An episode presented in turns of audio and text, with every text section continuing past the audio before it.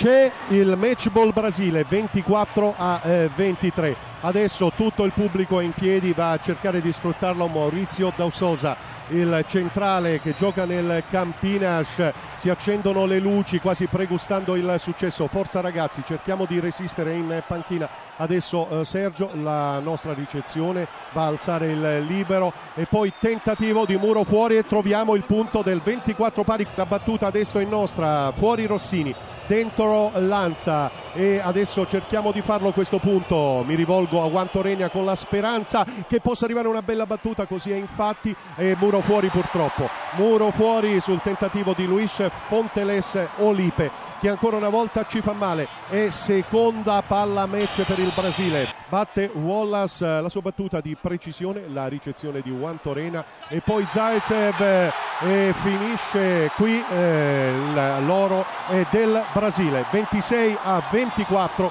un 3 a 0 che non ammette repliche in pratica. Partita se vogliamo equilibrata fino alle fasi decisive. Poi solo una volta nel corso dei tre parziali abbiamo messo il naso avanti ma due set ball nella seconda frazione non sono stati sfruttati io ricordo che il parziale dei set parla nettamente a favore del Brasile 3 a 0 25 a 22 28 a 26 26 a 24 Italia medaglia d'argento